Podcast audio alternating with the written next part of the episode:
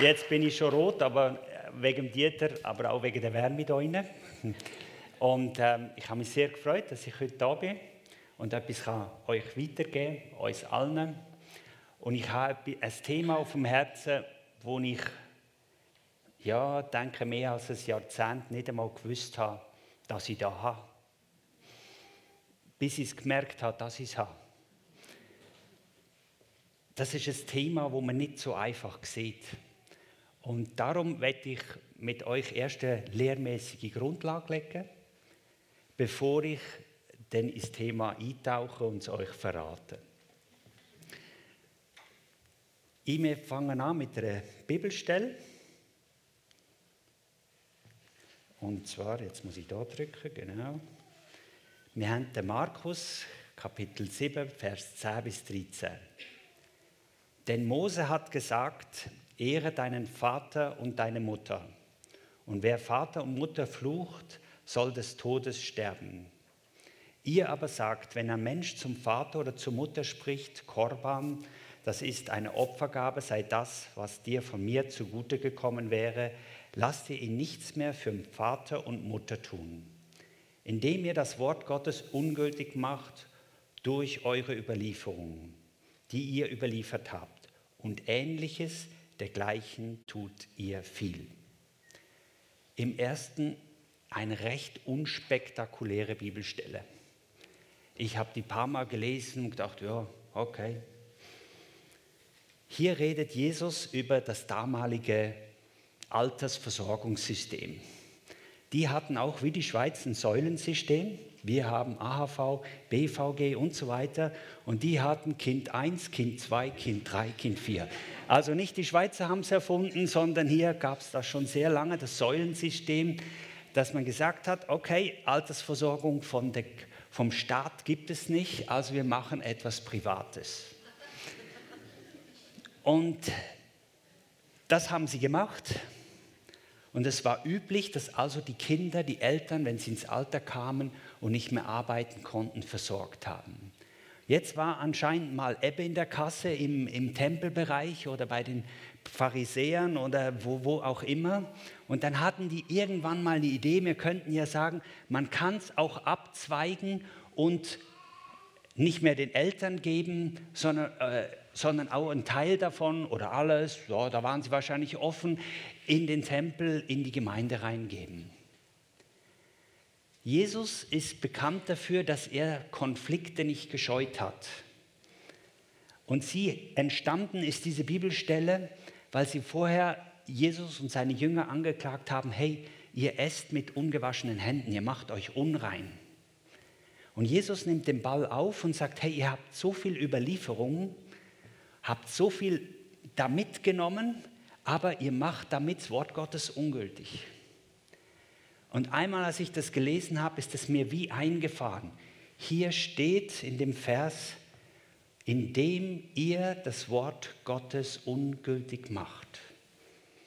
Da habe ich gedacht, wow, die Leute haben das Wort Gottes ungültig gemacht. Das ist doch das ewige, gültige Wort Gottes. Und das kann man ungültig machen? Und die haben das hier gesagt. Das Schlimme ist einfach, dass dieser Vers, den Jesus zitiert, das heißt, damit ihr lang lebt und es euch gut geht. Das heißt, die haben nicht nur das Gebot nicht eingehalten, du sollst Vater und Mutter ehren, sondern durch ihre Überlieferungen, die anscheinend über dem Wort Gottes stammten, haben sie das Wort Gottes samt den Verheißungen ungültig gemacht. Und dann sagt Jesus so einen kleinen Satz, und dergleichen macht ihr viel. Und ihr denkt jetzt, bitte lasst uns nicht denken, das waren Leute, die wollten ja eh nichts von Jesus wissen. Damals war eine erweckliche Zeit. Erst war Johannes gekommen, es ist viel Buße passiert, jetzt kommt Jesus, es kommen viele Leute, Tausende, Zehntausende, ganze Städte kommen zu Jesus. Das war eine Zeit, wo die Leute nach dem leben wollten. Und lasst uns mal vorstellen, das war nicht zwei, drei Jahre so. Das ging über Jahrzehnte, hatten die ihr System so geändert. Du bist so aufgewachsen. Wenn du dort gelebt hast, bist du aufgewachsen und wusstest, das ist normal, das macht jeder so. Man kann entscheiden, will ich meine Eltern unterstützen oder will ich sie in die Gemeinde reingeben. Jesus hat hier das angesprochen und hat gesagt, hey, ihr könnt, wenn ihr das so umsetzt, also nicht auf mein Wort geht und das höher achtet, sondern auf eure Überlieferung, Traditionen, wie ihr aufgewachsen seid, eurem Background, könnt ihr mein Wort ungültig machen. Ich habe mir gedacht, da muss ich noch zwei, drei andere Bibelstellen auch suchen, die das Gleiche sagen. Das kann ich das fast nicht glauben, dass ich mit meinem Denken, meinen Entscheidungen das Wort ungültig machen kann. Wir gehen in eine nächste Bibelstelle, das ist Galater 2,21. Dort sagt Paulus, ich mache die Gnade Gottes nicht ungültig. Denn wenn Gerechtigkeit durch Gesetz kommt, dann ist Christus umsonst gestorben. Hier sagt er einer ganzen Gemeinde, die ins Gesetzliche abgerutscht ist, ihr könnt die Gnade Gottes, für die Jesus bezahlt hat, die da ist, könnt ihr ungültig machen, weil ihr durch Anstrengung es wieder schaffen wollt, durch Gesetz, durch Folgen, durch Leistung. Ich habe noch einen gefunden, die Pharisäer aber und die Gesetzesgelehrten haben den Ratschluss Gottes für sich selbst wirkungslos gemacht, indem sie sich nicht von ihm taufen ließen. Hier gibt es eine ganze Gruppe, denen hat Gott ein Angebot gemacht, weil sie nicht darauf reagiert haben, haben sie es für sich wirkungslos gemacht. Ich fand das fast die stärkste Stelle. Das heißt, ich kann entscheiden, ob ich in meinem Leben das Wort Gottes gültig mache, wirksam mache oder ich kann es auch sein lassen. Besser gesagt, ich mache es dann ungültig. Warum habe ich das jetzt so breit ausgefahren, ausgelegt? Es geht mir eigentlich darum, wenn ich das kann, mein Wort Gottes ungültig machen, das will ich ja nicht, sondern ich will jede Verheißung Gottes erleben, ich will die gültig machen, ich will da reinkommen aber durch meine Vergangenheit, meine Prägung, mein Denken, mein Handeln habe ich die Autorität und die Vollmacht. Wir sind sehr vollmächtige Personen. Wir können sogar das Wort Gottes ungültig machen.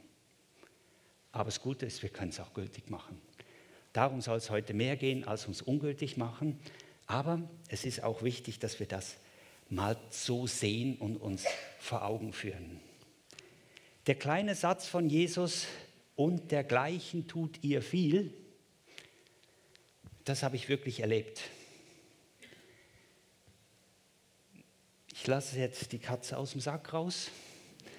Es geht heute um Opfermentalität. Meine Frau hatte mir das gesagt, schon mehrfach, dass ich das habe.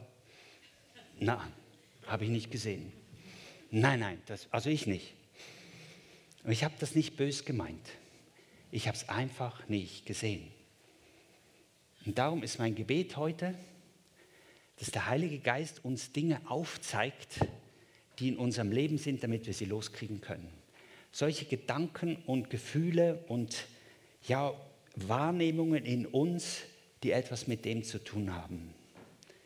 Ich möchte anfangen, was ist ein Opfer? Wer hat schon einen Kurs besucht, wie lasse ich mich ausrauben? Wahrscheinlich keiner. Gibt es auch nicht. Habe ich nicht gefunden, bei Google nicht und überall nicht. Es passiert etwas, was du eigentlich überhaupt nicht wolltest. Da gibt es noch viel mehr Opfer. Es gibt Opfer von Kriegen, Vergewaltigung, Opfer häusliche Gewalt. Es gibt so viele Sachen, wo Leute Opfer sind. Die haben sich ja nie freiwillig dafür gemeldet, sondern es passiert. Da sind Grenzen verletzt worden, da sind Grenzen überschritten worden. Das allein ist schon schlimm, aber hinterlassen wird eine Person mit Gefühlen von Ohnmacht, von es nicht unter Kontrolle haben, nicht geschützt sein, ausgeliefert zu sein.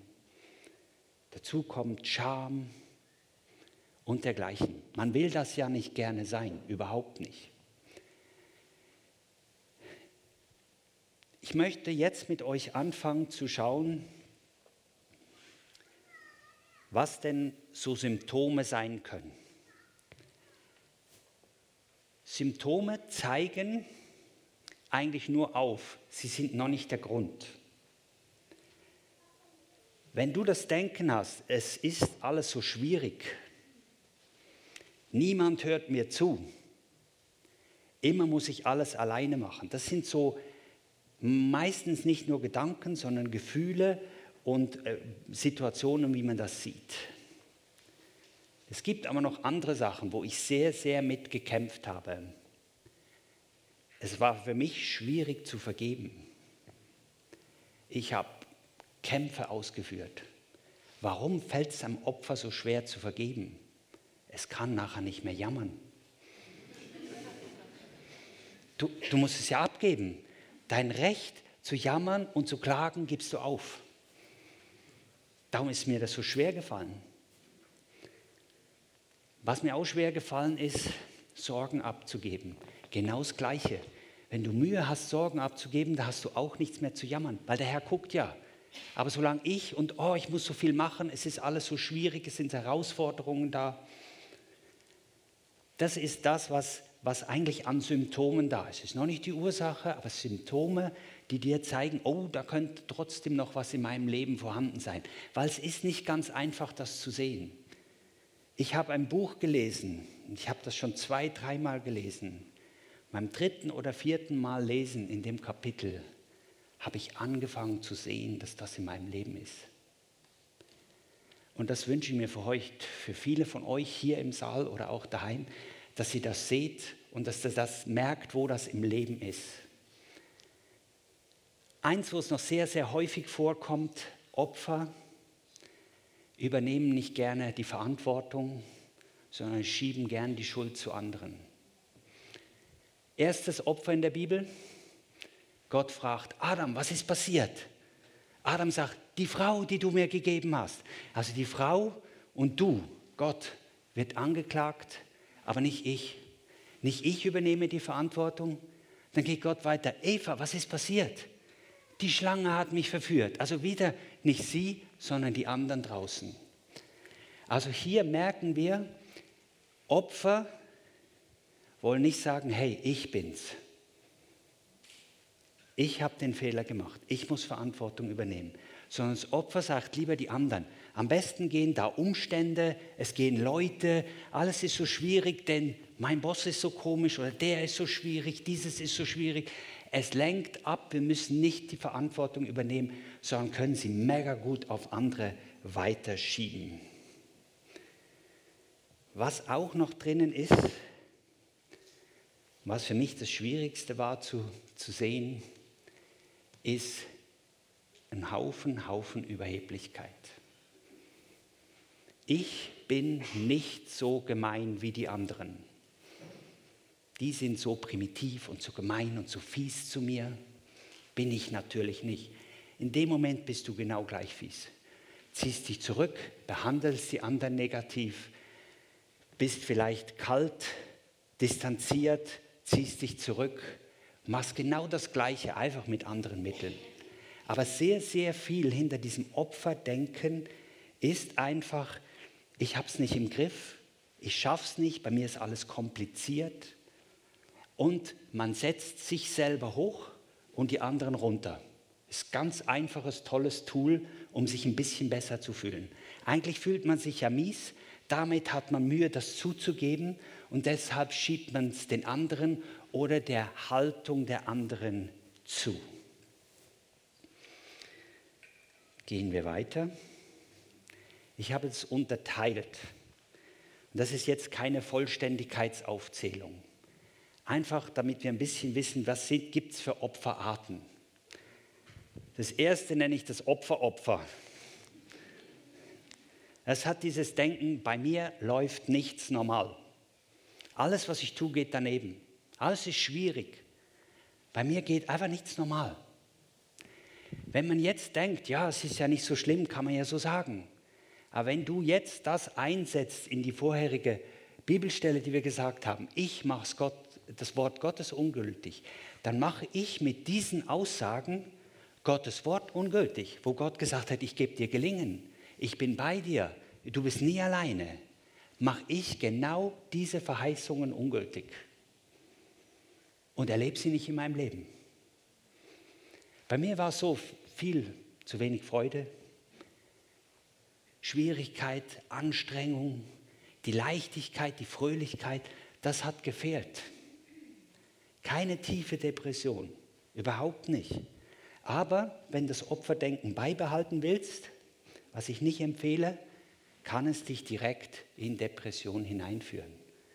Weil du wirst schwermütig, weil alles so schwierig ist. Und die Opfer-Opferleute, die sagen, bei mir gibt es nur das, bei mir läuft nichts normal.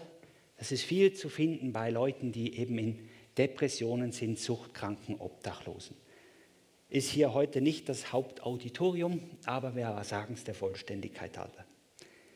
Das zweite Opfer,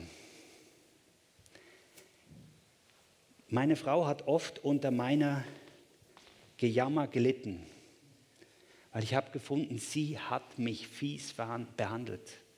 Und das habe ich sie spüren lassen. Dazu hatte ich ein Recht. Meinte ich wenigstens. Und das ist recht schwierig, mit solchen Leuten umzugehen, weil sie sehen es nicht ein. Einsicht, Recht, weit unten bei Null bis gegen unter Null. Man hält sich im Recht, den anderen im Unrecht Warum sollte ich mich verändern? Der muss sich doch verändern, der andere doch. Und wenn ich mir dann so sehr leid getan habe und meine Frau sich langsam wirklich nicht mehr zu wehren wusste, was sollte sie noch machen? Dann hat sie gesagt, ach du Armer. Und dann kam der zum Vorschein. Das das T-Rex-Opfer. Das sieht überhaupt nicht so aus das sieht eher dominant, beherrschend, manipulativ, zornig und wütend aus. Und das ist die schwierigste Form zum Erkennen, weil sie sehen nicht wie Opfer auf. Wenn du den hier anschaust, das sind eher die anderen Opfer.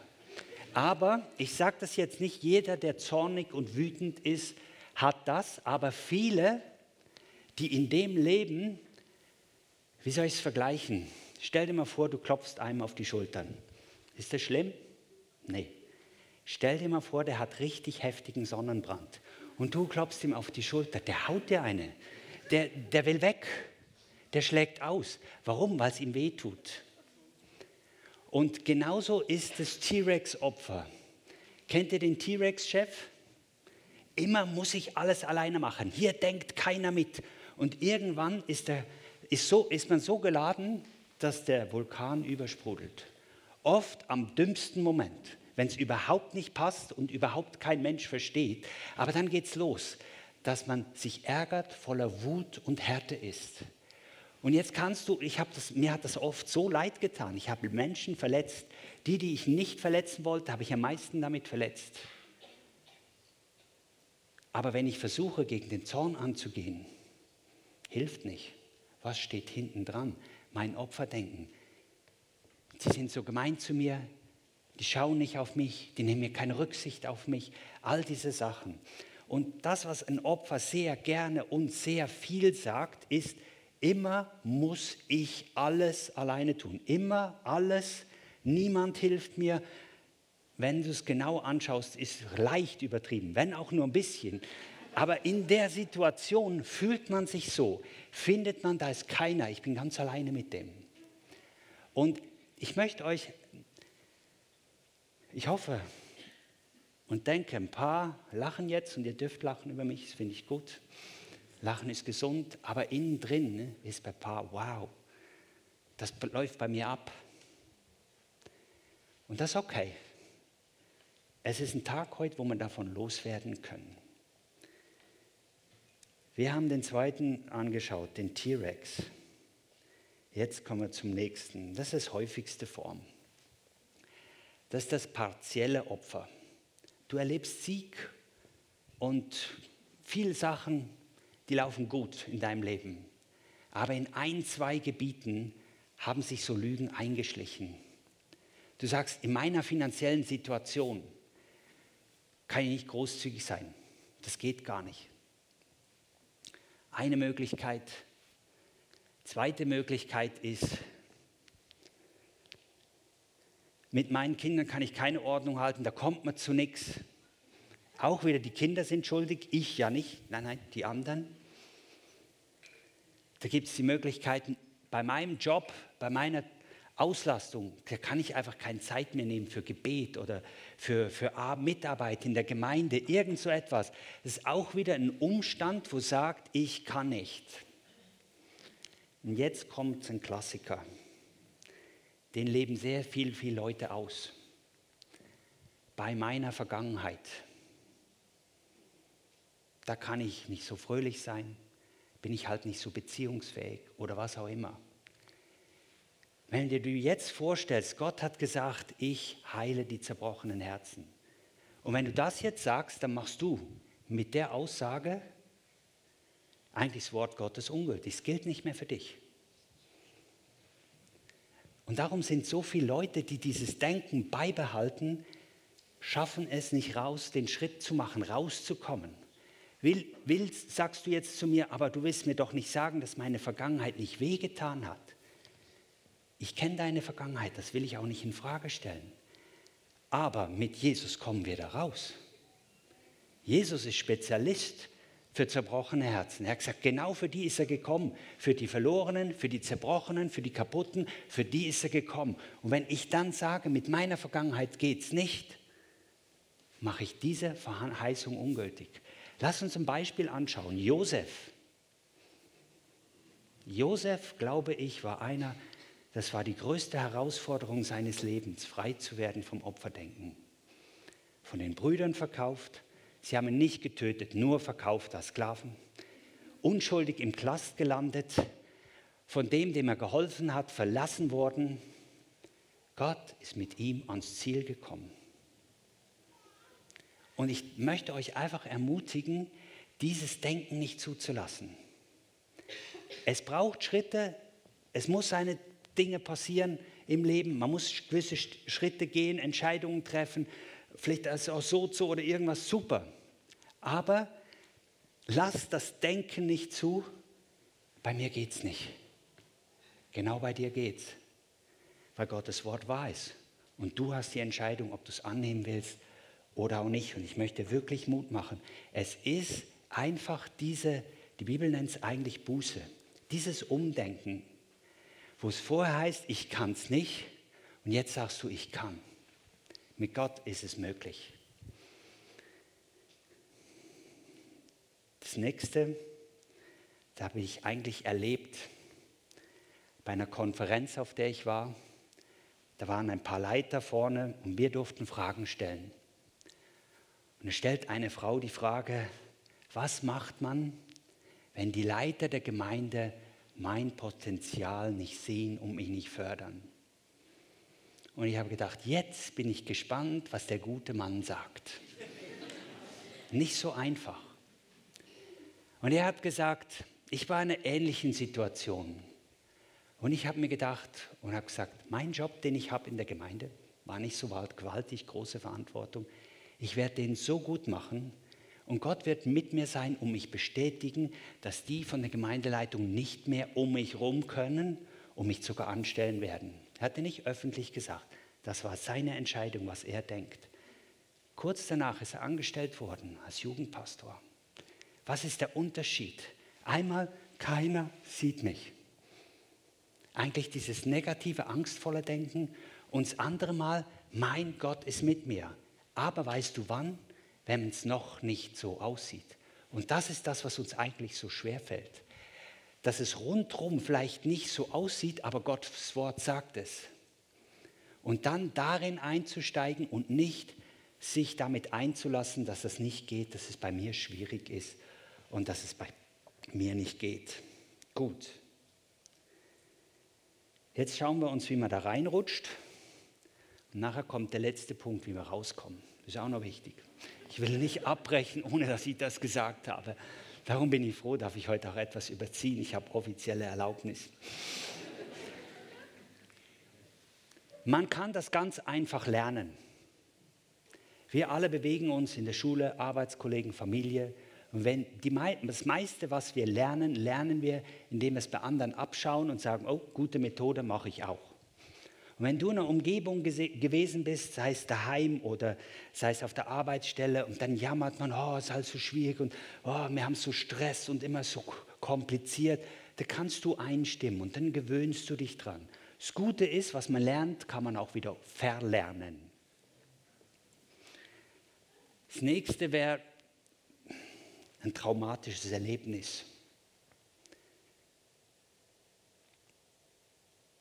Das ist ein harter Einschnitt. Wenn ich kenne Leute, die Einbruch erlebt haben bei sich zu Hause, du fühlst dich plötzlich nicht mehr sicher zu Hause. Das sind so Gedanken, Erlebnisse, wo plötzlich deine Gefühle verrückt spielen. Und wir sind ja trainiert. Eigentlich negative Gefühle versuchen wir unter den Teppich zu kehren. Das geht nicht. Auch Zeit heilt keine Wunden. Der Einzige, der Herzen heilt, ist Jesus. Und darum, ich, ich weiß, über Trauma zu reden ist nicht so einfach.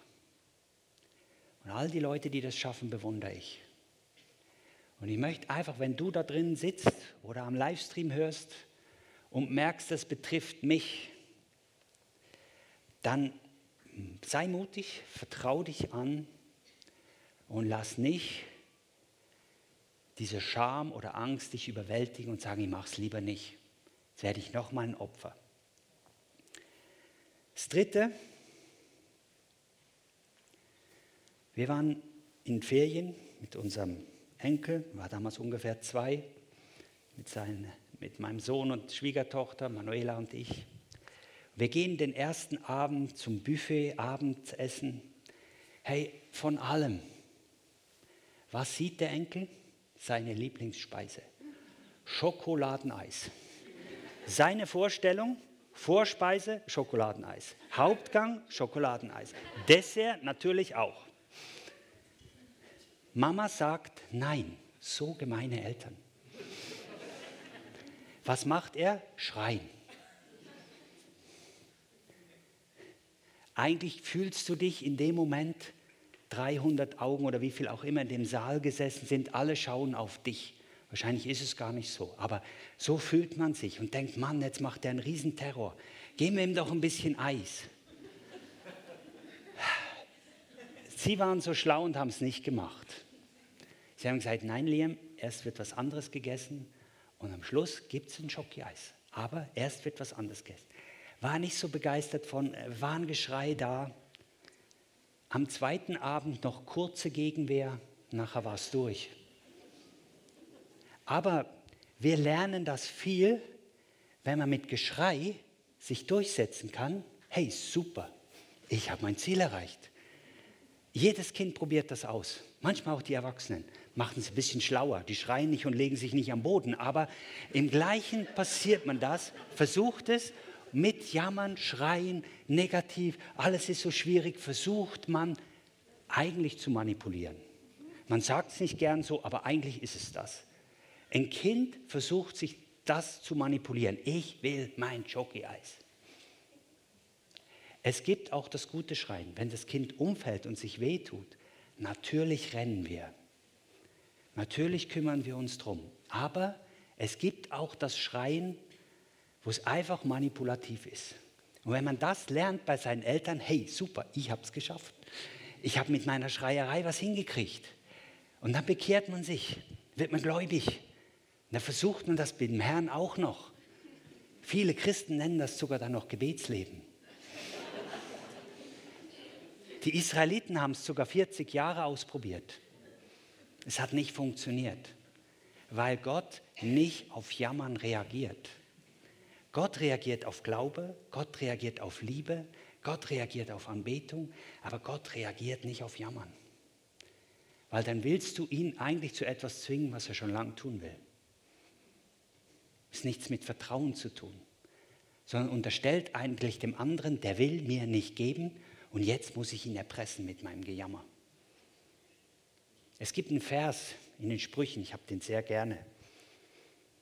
Da heißt es, die Nahheit des Menschen führt ihn in die Irre, aber auf den Herrn ist sein Herz zornig. Die Narrheit des Menschen führt ihn in die Irre. Hier dieses falsche Denken, dieses falsche Handeln, Reden führt in die Irre, aber man gibt noch Gott die Schuld.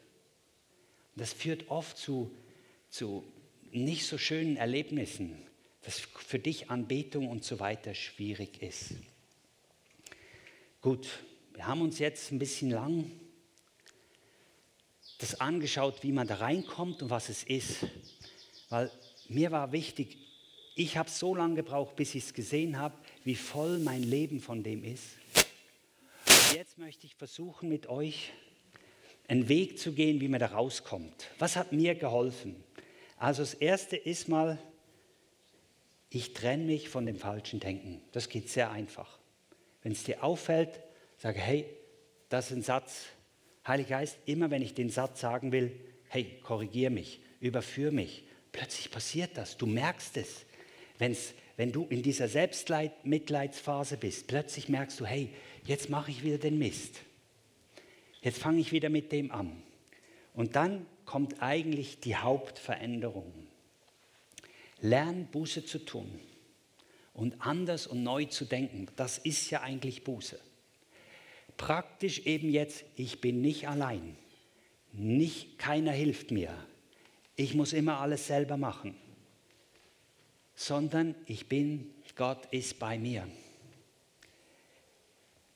Ich habe eine Bibelstelle mitgebracht, wie geschrieben, also Römer 8, 36 bis 37, wie geschrieben steht, deinetwegen werden wir getötet und den ganzen Tag wie Schlachtschafe sind wir gerechnet worden. Ich glaube, Schlachtschafe ist ein gutes Beispiel für Opfer. Wahrscheinlich hat sich keiner freiwillig gemeldet und gesagt, die Erfahrung fehlt mir noch oder so, sondern das ist passiert. Die wurden einfach genommen. Und Paulus sagt hier, und hier geht es ja in diesem Zusammenhang, dass er sagt, er hat Drangsale, er wird verfolgt, er wird geschlagen, er ist in Gefängnissen. Der hat es nicht immer einfach gehabt. Und genau er könnte ja sagen, hey, oh, bei mir ist so schwierig, ich muss so viel leiden für den Herrn, oh, ich armer. Aber Paulus hat gesagt, aber in diesem allem, wo in diesen Problemen und Herausforderungen sind wir mehr als Überwinder durch den, der uns geliebt hat. Ich glaube, warum redet die Bibel so oft, der gute Hirte? Wo breitet Gott den Tisch, deckt ihm den Tisch? Im Todesschatten, Tal des Todesschatten. Was sagt Paulus? Achtet es für lauter Freude, wenn ihr mancherlei Versuchung geratet. Hier, genau in diesen Herausforderungen, Schwierigkeiten, genau dort, wenn die Gefühle kommen und du denkst, wow, oh, ich muss wieder so viel machen, ich habe so viel Stress und keiner hilft mir und muss alles alleine machen. Genau dann ist es wichtig zu sagen, was sagt jetzt Gott zu dieser Situation? Genau in dieser Situation ist der Herr bereit, dich in eine neue Dimension von Identität hineinzuführen. In all diesem sind wir mehr als Überwinder. Ich habe lange gebraucht, bis ich auch diese Stelle geschnallt habe. Ich habe immer gedacht, wenn ich mich anstrenge und es richtig gut mache, dann schaffe ich so gerade knapp den Sieg zu erringen. Hier steht in alledem, und ich glaube, wir haben alle weniger als Paulus dort hatte, sagt er, bin ich mehr als ein Überwinder. Und hier geht's, es steht wirklich im Griechischen ein Hauptwort. Ich bin, meine Identität ist ein einer, der bei weitem überwindet. Und ich habe angefangen, auch meinen Blickwinkel zu ändern und zu sagen, hey, Schwierigkeiten, hey, hier lerne ich meine Identität. Hier gehe ich an den Tisch vom Vater und lass mir erklären, wie er mich sieht. Wie er mich sieht, dass er nicht den, das Schlachtschaf sieht, was ich im Moment sehe, sondern ich lasse mir seine Perspektive geben, wo er sagt, ich bin mehr, du bist mehr als ein Überwinder durch den, der dich geliebt hat. Ich glaube, das ist eins von den wertvollsten Dingen, die wir tun können. In Herausforderungen, in Schwierigkeiten uns vereinen mit Gott und seinem Wort. Und wenn die Umstände sagen, du bist ein Armer, du bist runter, dass du sagst, nein. Meine Sicht ist eine andere.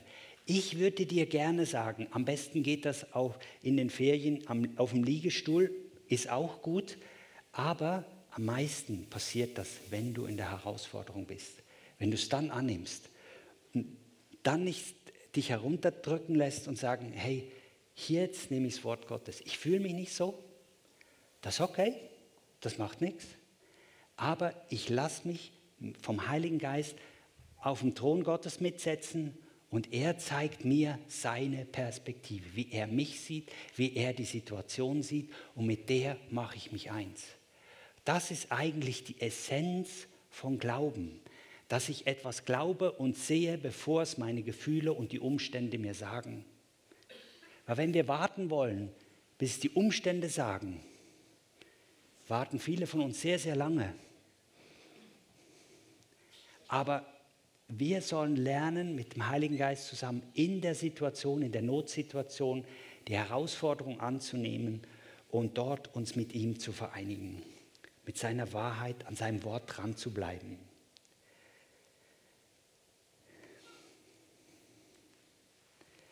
Was mir Mühe gemacht hat, manchmal auch in dieser Phase, ich habe nicht so gern Lobpreis. Mittlerweile liebe ich es.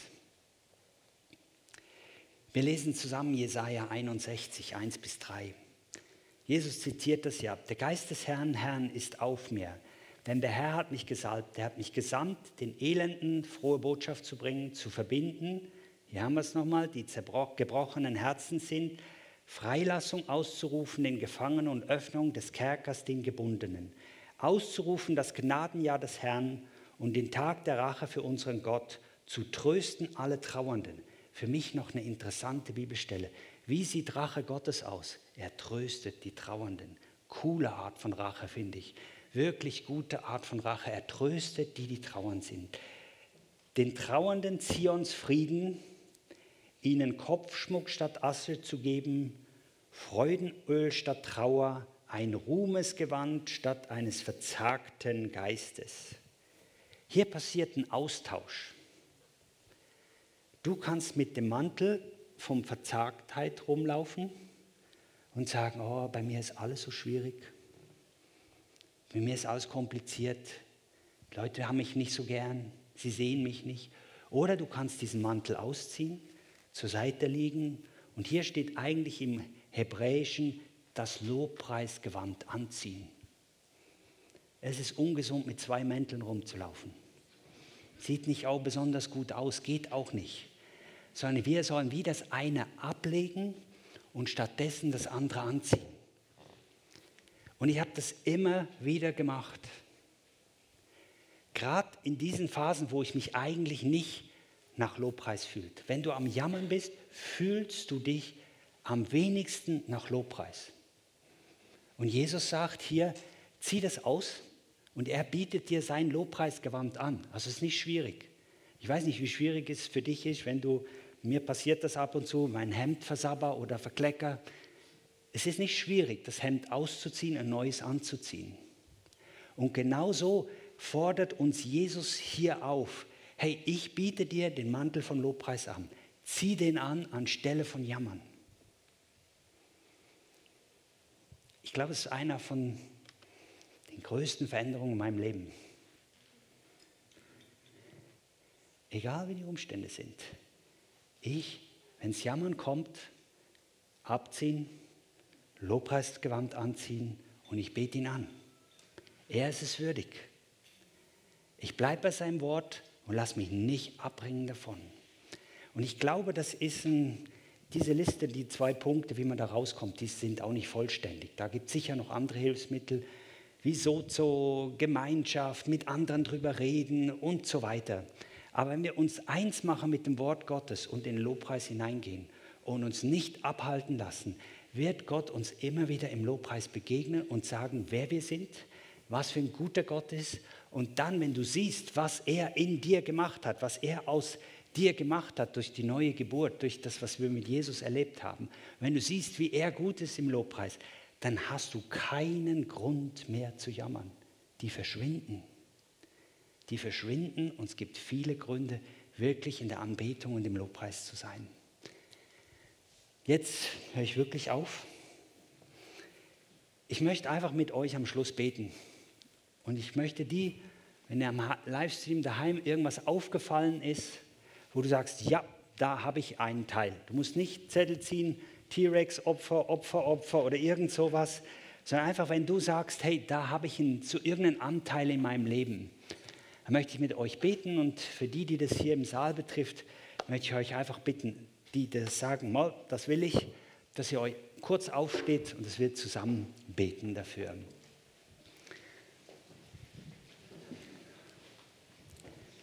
Ich möchte dich ermutigen, dass du jetzt am Anfang in der Stille einfach mal sagst, Herr, von dieser Lüge trenne ich mich. Also wenn dir aufgefallen ist, ich denke, niemand hört mir zu, dann sag, Herr, ich trenne mich von diesem Denken, niemand hört mir zu. Und dann frag einfach den Heiligen Geist, was er dir sagt, was er dir stattdessen gibt. Danke, Heiliger Geist, dass du das jetzt tust und uns allen hilfst, diese Lügen abzulegen.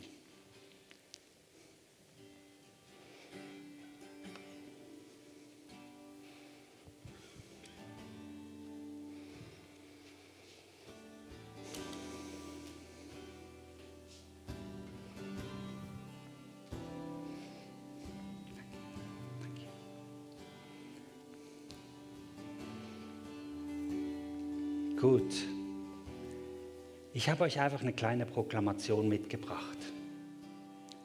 Die möchte ich mit euch aussprechen. Weil ich glaube, unser Mund hat extrem Power. Ich möchte euch einladen, mitzumachen, weil das ist so eine Proklamation, die ich proklamiere das nicht, aber vieles anderes, wo ich mich entscheide, das ist das, was ich glaube, das ist das, was ich denke. Und dann kommen die Gefühle und Erfahrungen hinterher. Sieht man das eingeblendet? Ah ja, wir sind ja parat, super. Lass uns das proklamieren. Ich lasse mich nicht mehr beschränken durch meine Vergangenheit, Umstände, schlimme Ereignisse oder Prägungen für mich gilt jede Verheißung in Gottes Wort. In Problemen und Herausforderungen lerne ich, was der Vater über mich denkt und mache in meiner Identität als sein geliebtes Kind. Mit meinem Gott kann ich über Mauern springen und überwinde Herausforderungen durch Gottes Liebe. Es kommt die zweite Seite.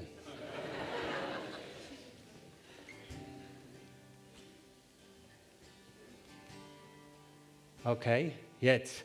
Ich sitze mit Jesus auf dem Thron seines himmlischen Reiches und herrsche mit ihm als König in meinem Leben. Nicht Menschen, Erfahrungen oder die Vergangenheit prägen meine Identität. Ich ernähre mich mit seinen Worten und Zusagen. In jeder Herausforderung oder Schwierigkeit wird der Heilige Geist mir eine tiefe Offenbarung der Liebe Gottes des Vaters schenken. Nichts und niemand kann mich von seiner Liebe trennen. Meine Anbetung wird nie enden. Amen, Amen. Jesus, ich danke dir, dass du stark bist. Ja, dir gehört wirklich die Ehre. Wir danken dir, Herr, dass du ein guter Vater bist. Und wir brechen jetzt alles Joch von Depression, von Schwermut, von Jammern, auch von Krankheiten, die dadurch kommen. Aber wir sagen auch Herzprobleme, Kreislaufprobleme, Gelenkprobleme müssen verschwinden. Und wir setzen, Herr, deine Freude, deine Erfrischung frei. Und wir sprechen aus, du bist der, der die zerbrochenen Herzen heilt. Du bist der, der Umkehr schenkt. Du bist der neu aufbaut, der Gutes tut, der Wunder tut, der Wege macht, wo kein Weg ist. Danke dafür, Heiliger Geist, dass du da bist und uns in die Freiheit führst. Und ich bitte dich, Heiliger Geist, dass du mit uns gehst in die kommenden Wochen und da, wo dieses Denken, dieses Opferdenken wieder kommen will, uns hilfst, uns dagegen zu entscheiden und zu sehen, was du bereit hast. Amen.